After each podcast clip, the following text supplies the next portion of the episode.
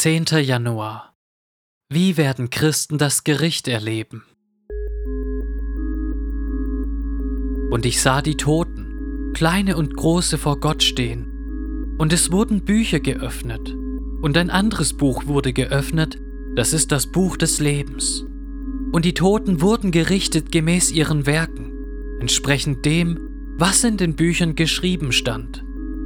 Offenbarung 20, Vers 12. Was bedeutet das jüngste Gericht für uns?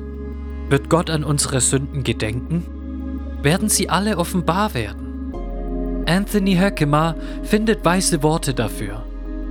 Die Fehler und Unzulänglichkeiten von Gläubigen werden am Tag des Gerichts in Erscheinung treten. Jedoch, und das ist der wichtige Punkt, werden die Sünden und Unzulänglichkeiten der Gläubigen im Gericht als vergebene Sünden offenbar werden, deren Schuld vollkommen vom Blut Jesu Christi bedeckt ist. Du kannst es dir so vorstellen. Gott hat eine Kartei über jeden Menschen. Die Bücher aus Offenbarung 20, Vers 12. Alles, was du je gesagt oder getan hast, Matthäus 12, Vers 36, ist dort mit einer Note von 1 bis 6 bewertet.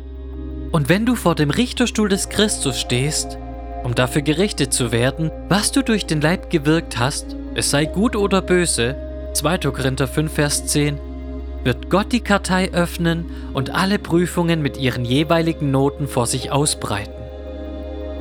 Er wird alle Sechsen nehmen und sie auf einen Stapel legen. Danach wird er auch die Einsen und Zweien nehmen und auch dort die guten Abschnitte auf den Einserstapel und die schlechten auf den Sechserstapel legen.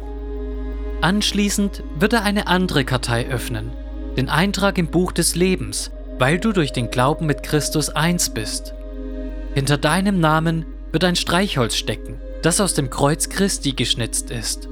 Er wird das Streichholz nehmen und den Sechserstapel mit all deinen Fehlern und Unzulänglichkeiten anzünden und sie alle verbrennen. Sie werden dich weder verdammen noch dir einen Lohn einbringen. Danach wird er aus deiner Kartei im Buch des Lebens einen versiegelten Umschlag nehmen, auf dem steht Geschenkter Gnadenbonus Leben. Er wird ihn nehmen und ihn auf den Einserstapel legen. Siehe Markus 4, Vers 24 und Lukas 6, Vers 38. Dann wird er diesen ganzen Stapel hochhalten und erklären, Hierdurch bezeugt dein Leben die Gnade meines Vaters die Kostbarkeit meines Blutes und die Frucht meines Geistes. Diese Dinge bezeugen, dass dein Leben ewig ist, und entsprechend dieser Dinge wirst du deinen gerechten Lohn empfangen. Gehe ein zur Freude deines Herrn.